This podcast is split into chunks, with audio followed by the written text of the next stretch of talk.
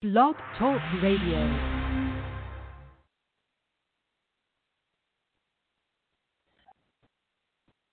Good morning. Thank you for joining here at Blog Talk Radio. We have more listening and community activities. We need to make sure that we are prayerful. One of my grandkids just wants to say it over.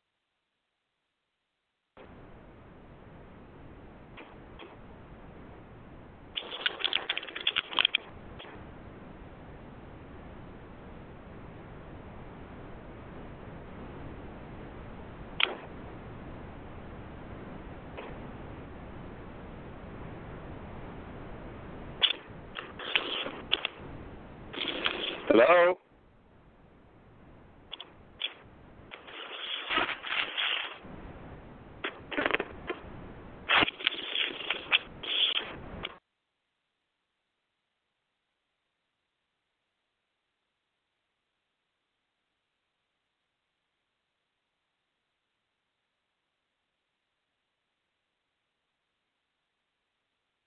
It's reconnecting me now, Mike. Something happened. Okay, call back in. Okay, you guys, it looked like something happened with the internet where I'm at, and we're waiting on, somebody is telling me, too, that they have no audio. Okay, looks like we're back on, so thank you, Will, for letting me know what's going on. Log back on, Will. Let me know if you can hear me. Let me have him log back on. He said, okay, I can hear you now. Okay, thank you, Will, for letting me know, because for some reason, the internet just shut off over here, shut off on my television, as well as it kicked me off on the computer. So the Reverend is calling back in now, so let me log him back on. Good morning. How are you doing, Mike, Reverend Mike? I'm doing okay. Hello. How are you? You know what? Oh, my God. I today's been an interesting day for me, and it's interesting when you were coming up with this topic today. But remember, I wanted to make sure I didn't make a mistake, so I didn't want to say heavenly bound, but no earthly good, because today I would have been no earthly good to folks, because people have been getting on my last nerve. And it's like, I know I got some more nerves left, but they tapping on every nerve that I got. But it's all good. So, how's your day going today? I am doing good. And one thing I found in my walk with the Lord, when you have something good, the enemy is always going to rise up and fight you. Oh, man. And try to create chaos and confusion. I know.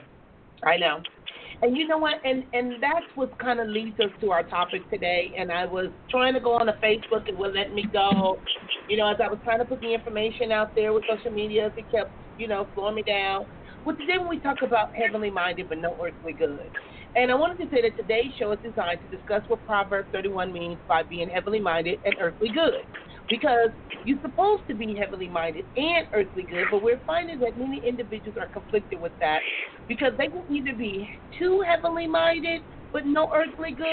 And Mike, we're going to be talking about that today, because what many are witnessing is that we're living in a time where many are conflicted as to what to believe, who to believe, sometimes based on their actions. And sometimes we get distracted where we should not be focused on external and spiritual things, that we forget about today and the people around us. So let's talk about that a little bit, because you brought up this topic, or you brought that word up on a subject when we had our show last week, and I was like, ooh, I like that. So let's talk about that a little bit. Okay, first off, Proverbs 31 is basically talking about the virtuous woman. And it's a child receiving instruction of how to find a virtuous woman. It's not so much as talking about heavenly minded and earthly, no earthly good. But I would like to look at, starting in the book of Genesis, 4th chapter, the 9th verse. Uh-huh. And everybody remembers the story of Cain and Abel, right? Uh-huh. It says, then the Lord said to Cain, Where is Abel, your brother? You think God didn't know? And then he answered. He said, I do not know. Am I my brother's keeper? God is still asking us the same question. Where is your neighbor? Where is your brother? And we're still saying the same thing. Am I my brother's keeper? In James, the 2nd chapter, verses 15 and 16, check this out. It says, if a brother or sister is naked and destitute of daily bread, and one of you says to them, depart in peace, be warmed and filled, but you do not give them the things which are needed for the body, what does it profit?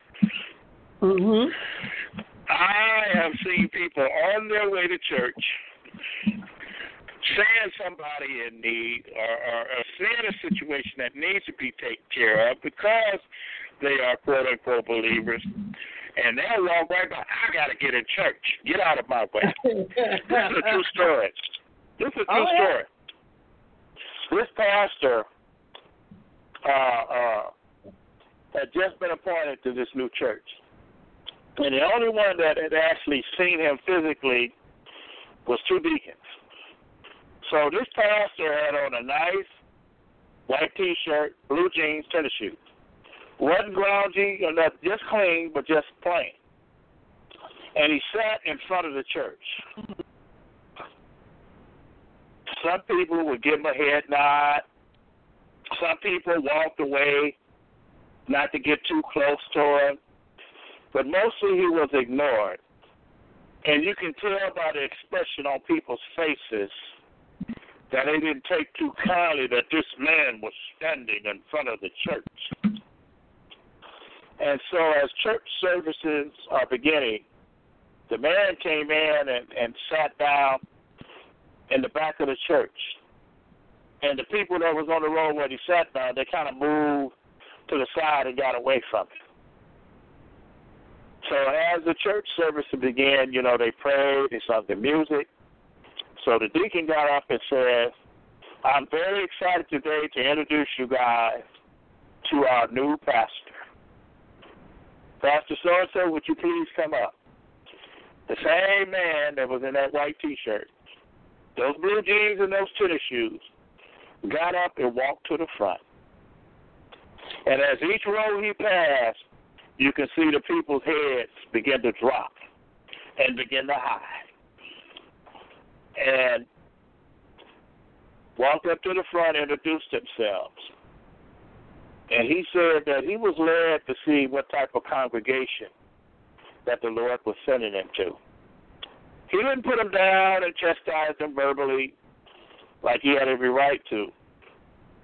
But his basic message was never judge a book by his cover. Because sometimes you will be entertaining angels unaware. And a lot of times, because we are quote-unquote Christians, a lot of times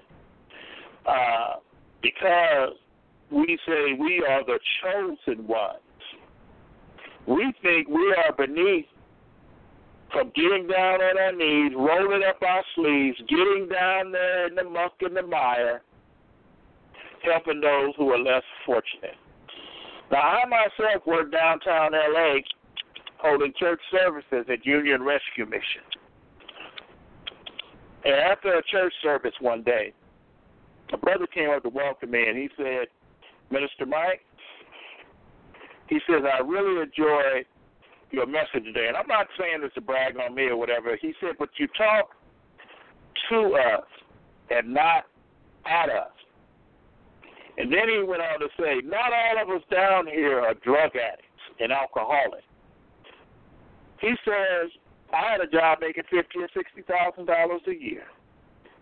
And he said, when I lost my job, he said I couldn't find another because I was overqualified or underqualified, and I had a hard time finding employment. But he said a young Christian brother, and this was, I think, either a Japanese or Korean Christian that came and ministered to him, where he was able to find residence at Union Rescue Mission. And he just began to rebuild his life that had been shattered. We have so many people who name the name of Jesus that are so heartless and so thoughtless. I'm going to tell you, Jeanette, the most meanest people I ever met in the world were church folks. And I don't understand, because we have everything to be happy about. We have everything to look forward to. And I just don't understand. All the years I've been in ministry, I still run into people like that. You know, you look at them in the face, look like you've been sucking on a lemon or something, you know. Why are you frying up so much? Got wrinkles in the forehead. There's a story over in Luke 10th chapter. Do you remember the story about the Good Samaritan?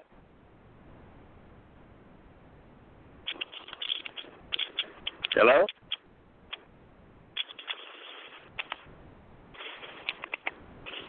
Hello?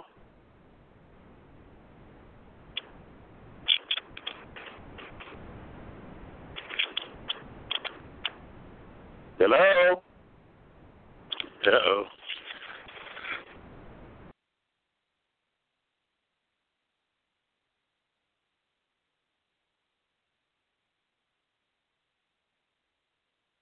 Okay, it looked like you are reconnecting me. I had to find another way to log on. Will, thank you for letting me know. I see you're texting me. Mike is calling back in. So it's, oh, my Jesus. Okay.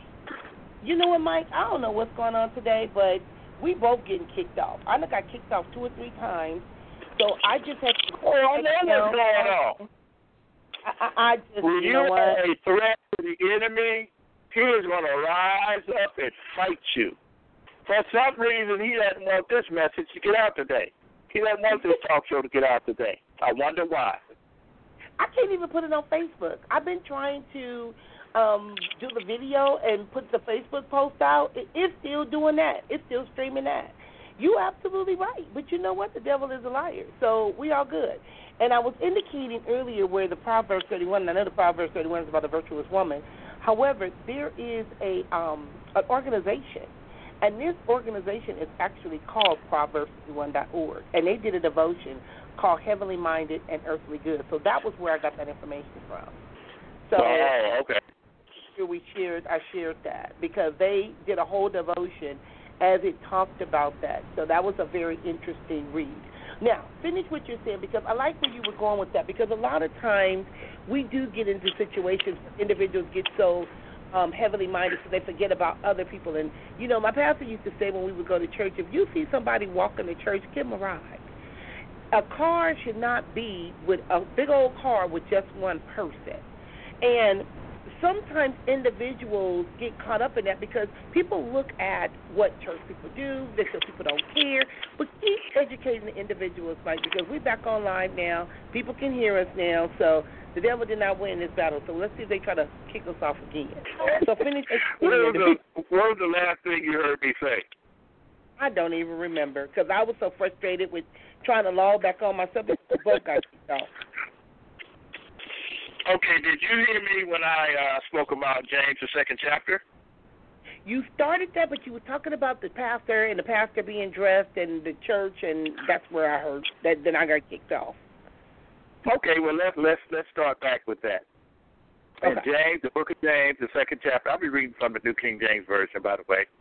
And the book of James, second chapter, verses 15 and 16, it says, if a brother or sister is naked and destitute of daily food, and one of you says to them, depart in peace, be warmed and filled, but you do not give them the things which are needed for the body, what does it profit?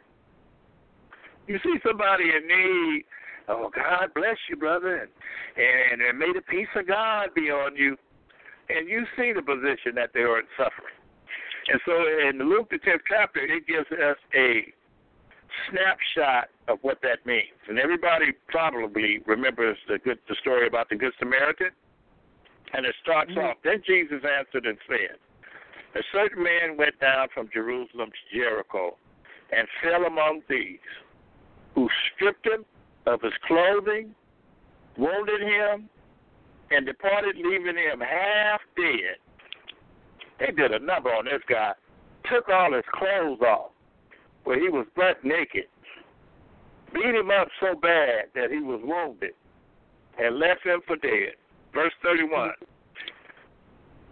Now by chance a certain priest came down the road, and when he saw him, he passed on the other side. Likewise, a Levite, when he arrived at the place, at least he came over there and he looked and passed on the other side. Verse 33. A certain Samaritan, now Samaritans were supposed to be like old, dirty, no good dogs back in those days. But a certain Samaritan, as he journeyed, came where he was, talking to a man that was beat up, and when he saw him, he had compassion. So he went to him, bandaged him, his wounds, pouring oil and wine, and he set him on his own animals, brought him to an inn, and took care of him. And on the next day, when he departed, he took out 2 denarii, gave them to the innkeeper, and said to him, "Take care of him, and whatever more you men need to spend, when I come again, I will repay you." Verse 36. So which of these three do you think was a neighbor to him who fell among the thieves? And he said, "He who showed mercy on him." Then Jesus said to him, "Go and do likewise." So Jesus tells us the story, then he tells us to go and be like the Samaritan. Because you can't judge a book by its cover. You see people that wear the biggest crosses, the biggest hat, drive the biggest cars, wearing the finest clothes, come into church, and they're living their life like the devil themselves. Yep. My pastor was sharing with me where he knew this man of God. He could preach up a storm. He could preach the roof off the church. But he was a wife beater, and he abused his wife and his children. And a lot of times we get caught up in all the glitz and the glamour of ministry, but we forget what ministry should be all about. Wow. Do you know that the church advocated their position of taking care of the widows and the orphans? That's why we have a welfare system in this country today. It was the church's job to take care of the destitute. It was the church's job to take care of the widows and the orphans who had nothing. That's why we collect tithes and offerings, not to build these $20 and $30 million edifices, holding 10, 15, 20,000 people at a time. The money collected is supposed to be to help the poor. Okay. One of the things that I'm looking at, and it talked about, and I just Googled it, and it said, what does it mean to be heavenly minded and no earthly good? Because we're supposed to learn how to be earthly good. And what it indicated is that she believed that since the world is going to hell in a handbasket, it doesn't do any good to do any good, meaning she was heavenly minded but no earthly good. To be heavenly minded means to live in such a way that we're going or we're pointing to what God is going to do when it comes to earth and make all things new. But the problem is, like you said, is sometimes individuals can be too heavenly minded and be of no earthly good, meaning because a lot of us, even though we've heard the most, heard it, and the person should not be so heavenly minded that they're no earthly good, and they understand the intent is this warning of what the warning is to be, because we have to warn individuals that just because you're trying to be Christ-like, that don't mean you're Christ. That don't mean you got to treat people differently. That don't mean you got to abuse individuals. And like you said, I remember when they used to take care of the mothers of the church and the widows and things of that nature, and that's what it was supposed to be for. But people have forgotten, because today people have forgot about the people that are around them. Now, the Bible never warns God people about being too heavenly minded, given the state of the modern Christianity, which is what you're basically explaining. But what do you think? Why do you think it changed? What do you think happened, Mike? Because it seems like that's what's deterring a lot of individuals from the church today. You want to know the truth? I'm asking you. What do you think? I mean, it's your opinion, but what do you think? It's called hypocrisy. Good old-fashioned hypocrisy. You know, Jesus made a statement. He says, get the telephone pole out of your own eye before you try to get a splinter out of somebody else's eye.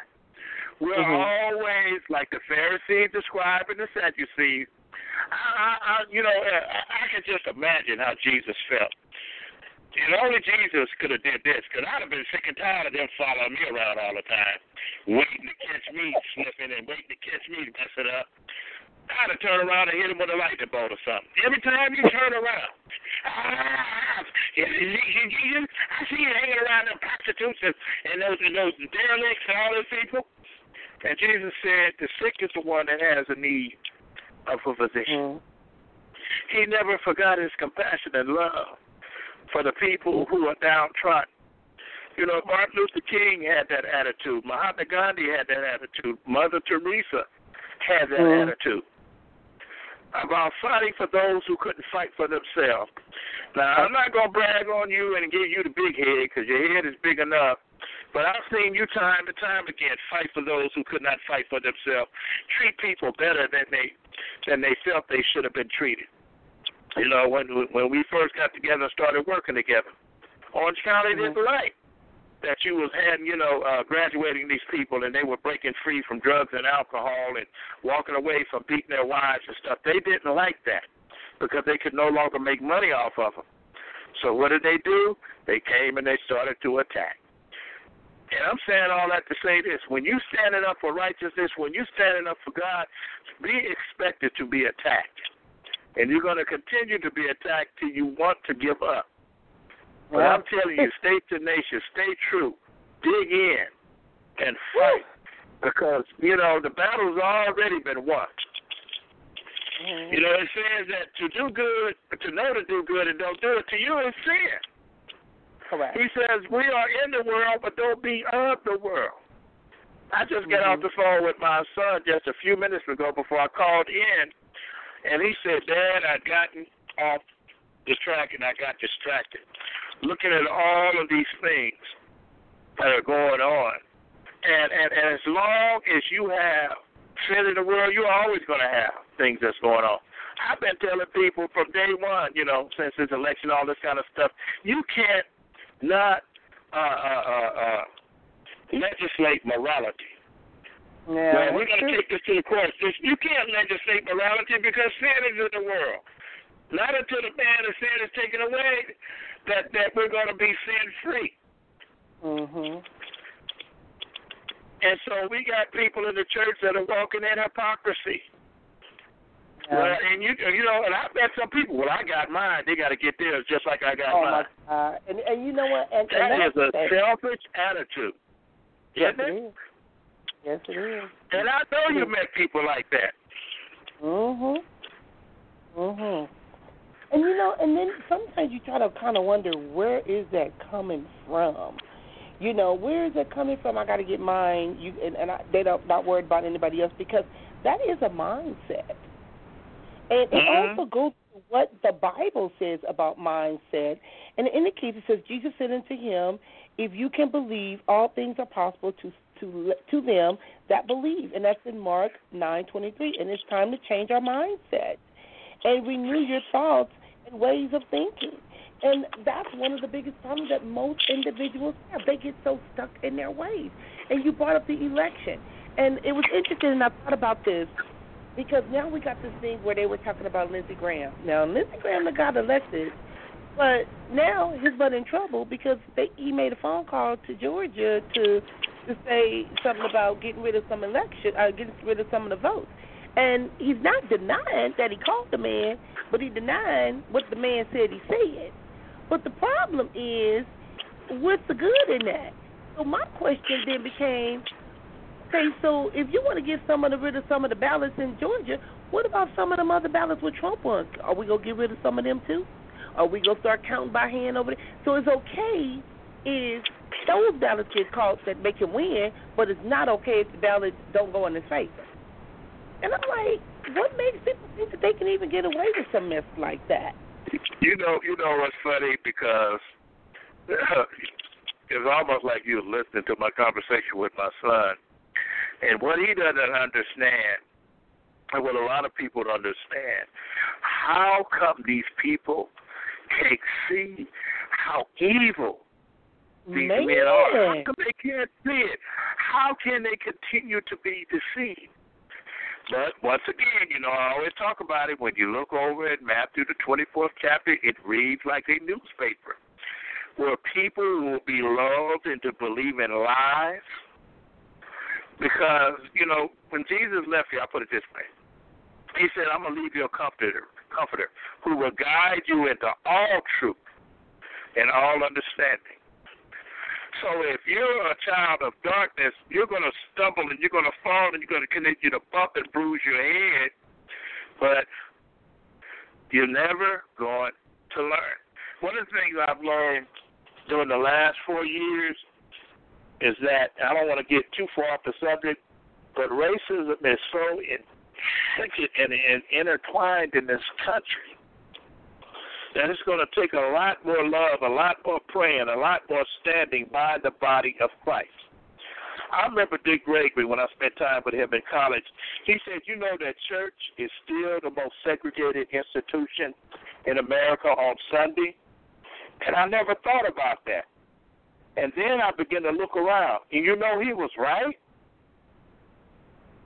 He was absolutely right. I had a young man I was mentoring, and this was about 2 or 3 years ago, and we were talking about how the body of Christ needs to operate as one. So he went down to Louisiana for something. Jeanette, he went to an all-Caucasian church. He felt like he was not welcome at all. And he said, I'm sorry for laughing, but I got kicked off. I'm just coming back. I don't know what you said. I got kicked off again. I guess they don't like what's in the end. That's all right. But anyway, he was like, he said, Pastor Mike, the preacher was preaching the word was good, but he said I didn't see no love in the place. Mm-hmm. Then the following Sunday, he went to a mixed congregation. They welcomed him. They sat at him, and they just talked with him after service, and he felt so much love. And so I broke it down to him. Because, you know, when you're operating in the flesh, those things still lay at the heart or at the door of your heart. In Hebrews 13:1, it says, let brotherly love continue. Do not forget to entertain strangers, for by so doing, some have unwittingly entertained angels. Remember the prisoners as if chained with them, those who are mistreated, since you yourselves are also in the body. That's true. You know, when people go to prison, they're forgotten about. People that are in the hospitals, they're forgotten about. Oh, yeah. And it's kind of funny because, you know, when I was teaching the drug class, and, you know, we dealt with a lot of guys that were coming out of prison on parole or probation. And as soon as they got out of jail, look what happened. All those homies was coming around.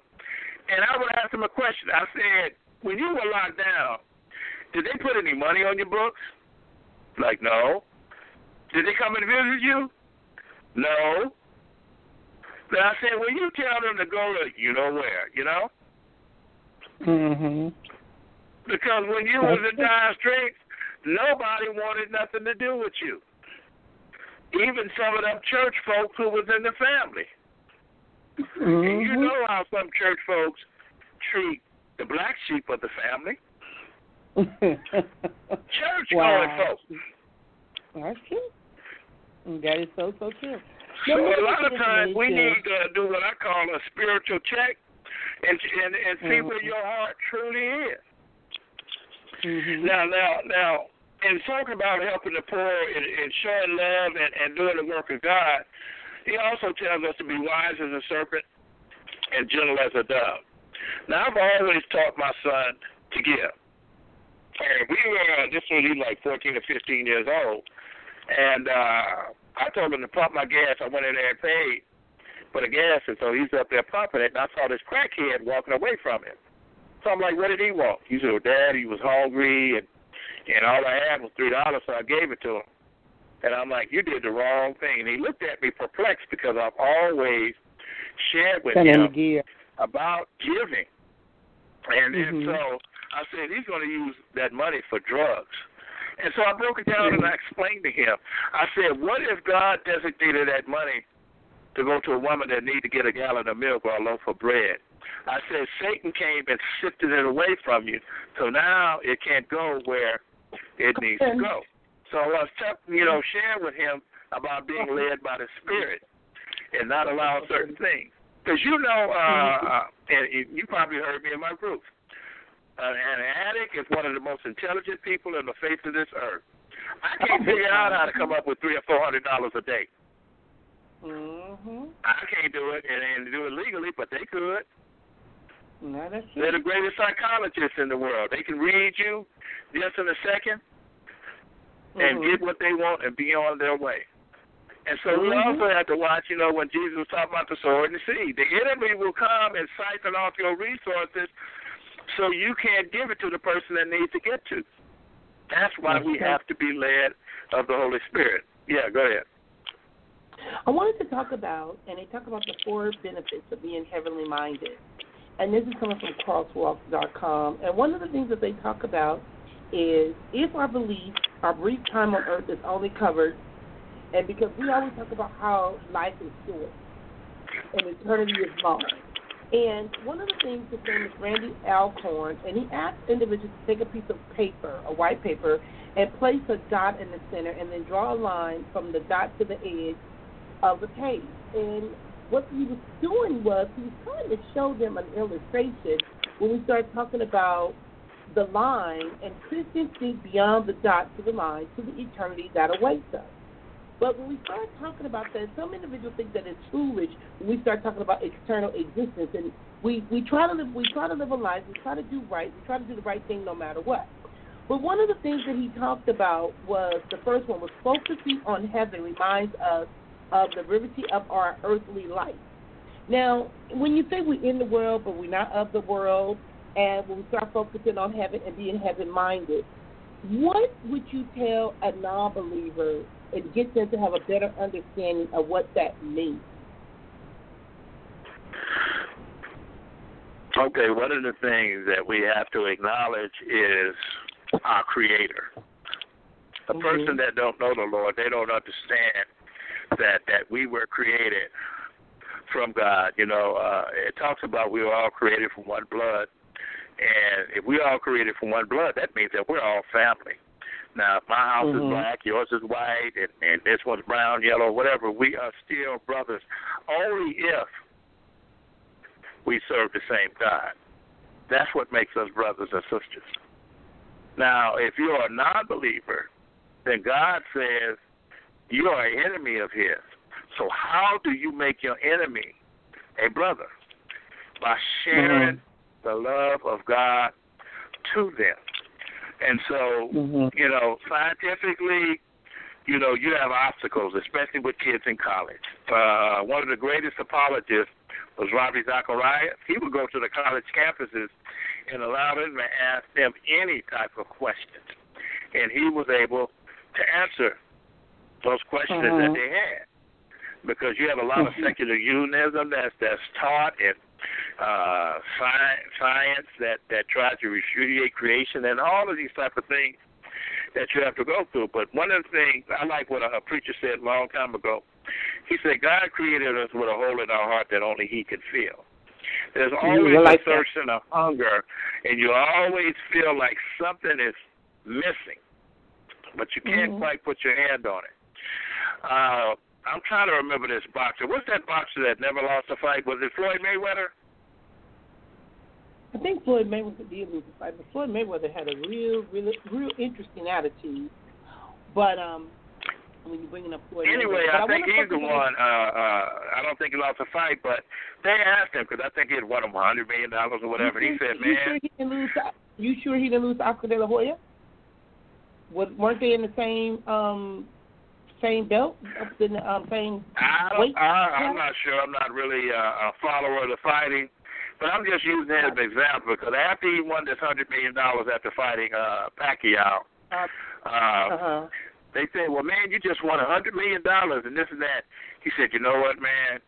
He said, I got all the money in the world.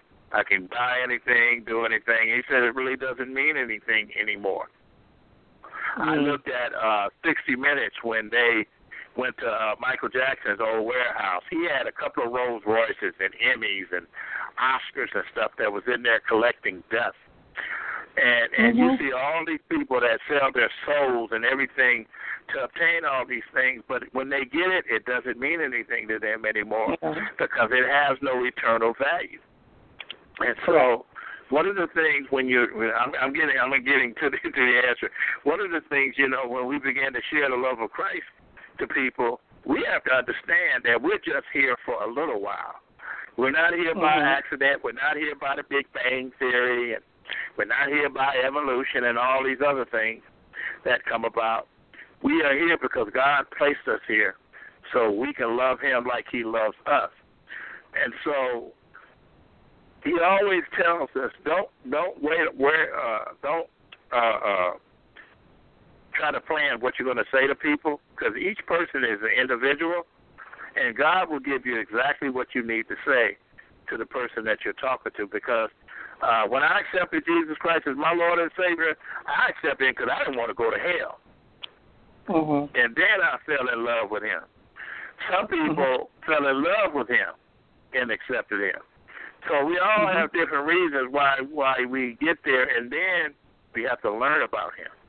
And that's through studying and praying and being taught and all those type of things. But you have to be loving. You have to be able to answer their questions.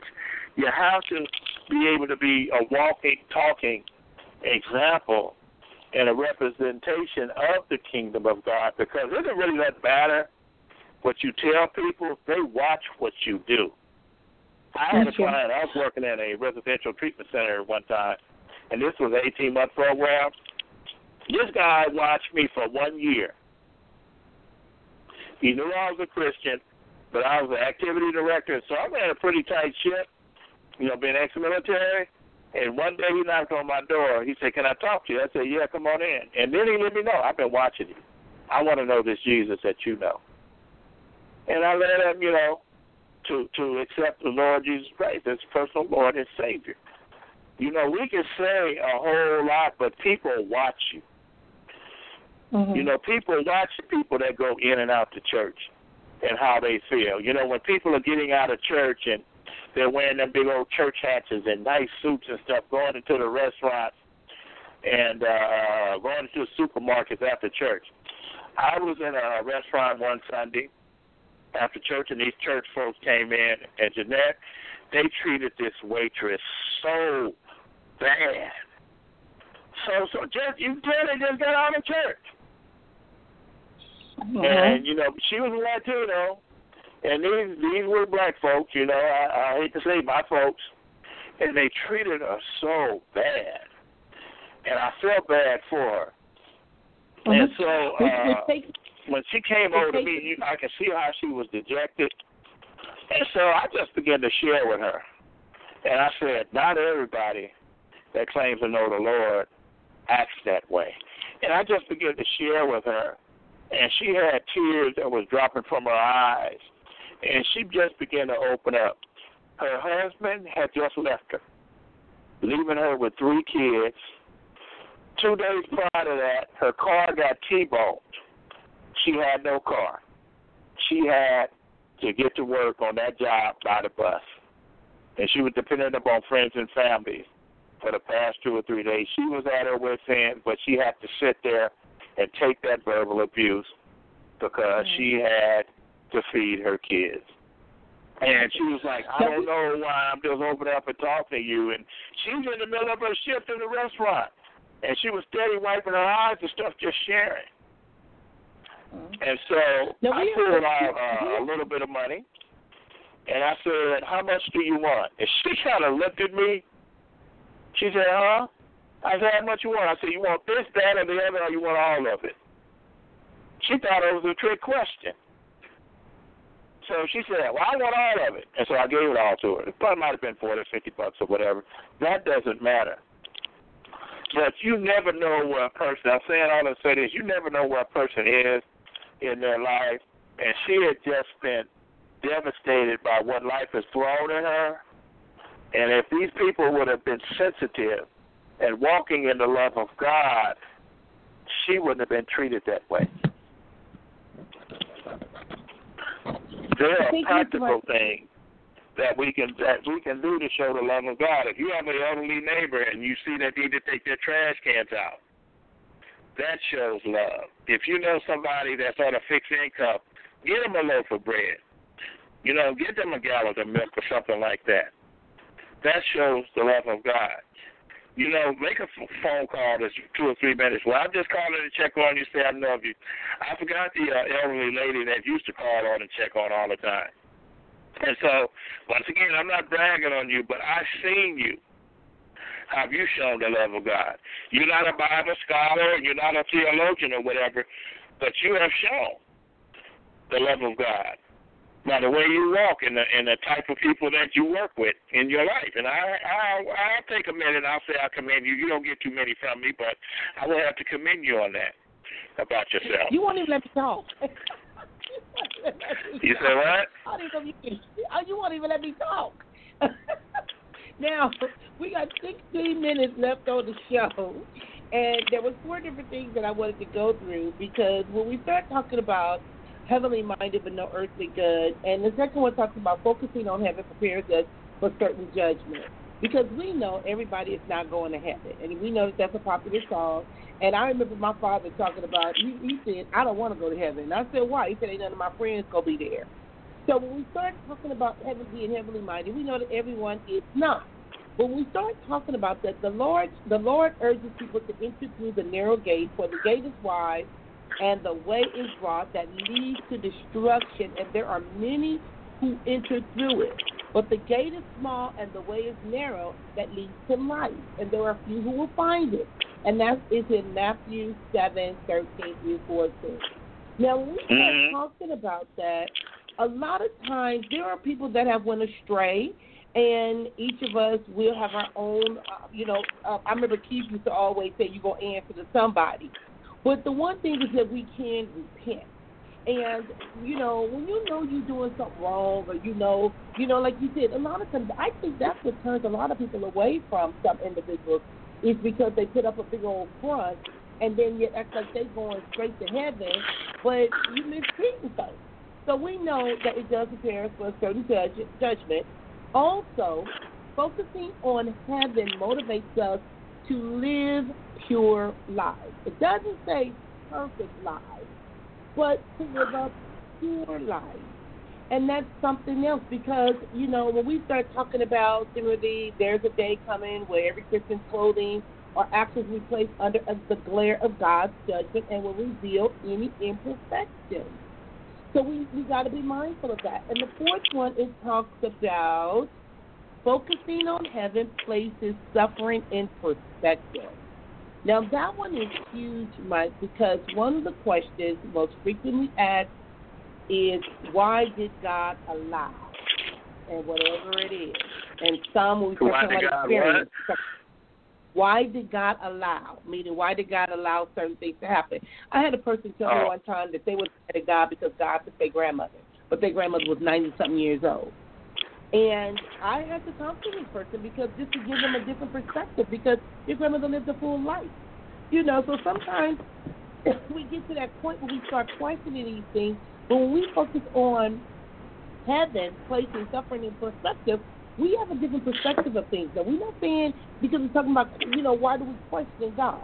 But can you let the listeners know your perspective in regards to focusing on heaven, placing suffering in perspective? Okay, so what's the question again? I'm sorry. The statement reads, focusing on heaven places suffering in perspective. It says, one of the questions that most individuals or most pastors is frequently asked is, why did God allow? People would say, why did God allow Trump to die? Why did God allow COVID? Why did God allow Trump to be president? Why did God allow? You know, we start asking these questions, and some of horrific experience in their life to happen. God never completely answered the why question, when it comes to suffering. However, he has given us the promise of heaven to put suffering in perspective. And even the Apostle Paul, who was well acquainted with suffering, he had some insight in me. I'll try to give some insight into that too. So that's one of the questions that a lot of it ask. Well, first thing is God has created us with free will. There's only one thing that God cannot do, and that's to violate our will, because he created us to make good choices or bad choices. I mean, you go back to the Garden of Eden. He says you can eat everything in the garden except for this. They had a choice. They had free will. Okay, I remember they had a book out, Why Do Bad Things Happen to Good People? And that's because of free will. I mean, if God is sovereign and God is powerful, why did they have 9/11? Why did they have Adolf Hitler? Why did they have, these shootings and stuff? Because we have free will. And God cannot violate our will. And yes, things will happen. But for the believer, me and my son had a conversation about that, in 9/11. Over 3,000 people died. Do you think some of them were Christian? I think so. Mm-hmm. The people that were in the planes, do you think some of them were Christian? I think so. And because of man's, free will to do what he wants, we're always going to have these things. Why things happen, I don't know. All I can do is point to sin and consequences of sin from mankind. That's the only thing I can truly answer. But because we have free will, these things are going to happen. We were talking about the kids that got killed in Columbine. And when the guy put the rifle on Rachel's head and said, do you believe in Jesus? She noticed, she said yes, it was going to happen. She said yes anyway. When you are convinced, when you are assured that when you take your last breath you're going to see Jesus, it really doesn't matter what they can do to the body. It really doesn't matter how long or how short your life is, because we stand on the promises of God that one day we're going to see him. When we take our last breath and we close our eyes, we have the assurance that we're going to be with him forever, because that's what the word says. Now, what makes us believe the word? I mean, scientifically, they have this book called The Intelligent Design, where the greatest thinkers, the guy, let's see, what's his name? Albert Einstein, Sir Isaac Newton, all of these great thinkers of the day, they set out to disprove there was God, and they ended up proving that there had to be an intelligent being to design all that we have. We look at all the things that are around us and why is this person this way and that way. Hatred is not something that's inherited. Hatred is something that is taught. When we see greed and we see murders and we see all of these things, these are things that people pick up along the way. And how, they form their lives. Now, we have to make a decision. Now, me and you had private conversations on how you grew up, what you went through, and what you saw. And if people knew your story, they were like, wow, I'd have never thought Jeanette turned out like this. Mm-hmm. So we have to make sure. Now, you still rough around the edges and stuff, but you have such a love of God in your heart. And I'm going to tell the truth, but you have such a love of God in your heart, and that people can see it. And you're not afraid to confront people. You're not afraid to give a person a hug or whatever. They need a kick in the swift, kick in their ear. You have to do that too. But it's how much you love them. And you work with a population of people that are very difficult to work with, who are loveless, don't deserve to be loved as far as society is concerned, that throwaway people. As society is concerned, we're supposed to love the unlovable. We're supposed to bind up the ones that have been chained and shackled, the drugs and alcoholism and came up in broken homes and all those type of things. These are the people that we are here for. I have a question now. Can a person, and let's talk about being too heavenly minded, because we want to be heavenly minded but earthly good, and you talked about ways that we can do that, but let's talk a little bit about when we see people that are just too heavenly minded, when they just take it to a whole nother level.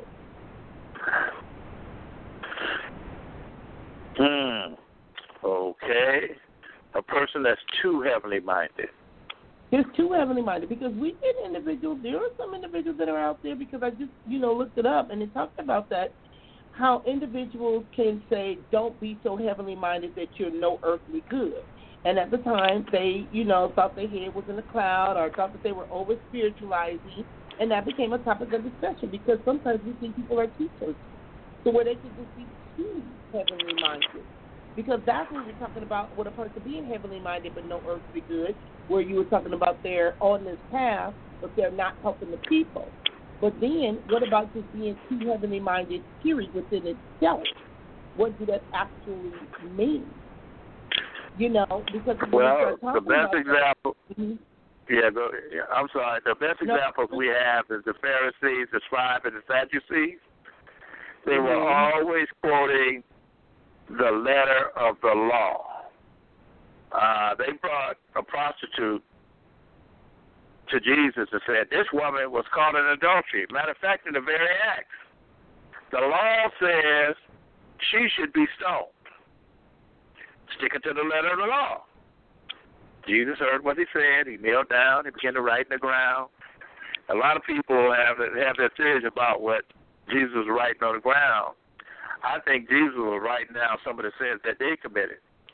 And then he said, those who were without sin, cast the first stone. And it's funny how it started with the older guy left first. Then one by one they left. And we also find it strange that they never brought the man before Jesus.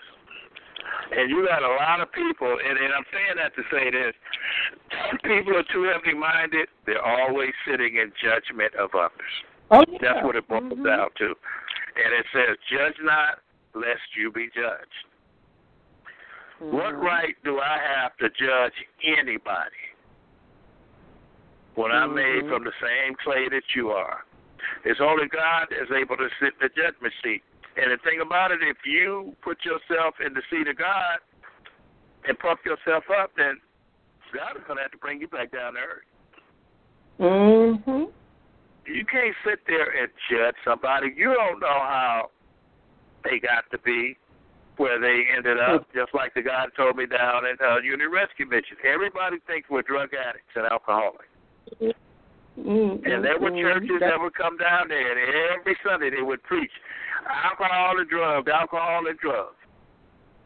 Mm-hmm. It's funny. Not everybody, has ended up that way. So the best answer I have is people are too heavenly-minded. They're sitting at judges. Yeah, they judge individuals and nobody judging them. I had to tell a therapist that today. A therapist sent me an email and asked me a question, and I referred them back to their insurance provider, and they said, well, I asked you a question, and you didn't answer my question. I'm like, oh, my God. So I waited and I called the person. And the person told me, emailed me about how rude I was. I'm like, oh, my God. Man. So, and that's the thing is, one of the worst things that Christians can ever do is begin thinking their faith over their own personal private business. And what happens is sometimes people take it to a whole different extreme to where they just become, like you said. And my thing with this person is, you don't want me to judge you, but you go judge me first. And the best example we have is Jesus himself. Let me read this right quick, because I see we're running out of time. I know you talk about, I ain't letting you talk too much today. I'm just getting even. Hebrews, the 4th chapter. Let's look at verses 14 and 15. It says, seeing then that we have a great high priest who has passed through the heavens, Jesus the Son of God, let us hold fast our confession. I like this part, 15. For we do not have a high priest who cannot sympathize with our weaknesses, but when all point is tempted as we are, yet without sin. And that's the key word right there. We do not have a high priest that cannot sympathize. So if Jesus is our high priest and can sympathize with those who are weak, who are we not to sympathize and empathize with the people who are weak?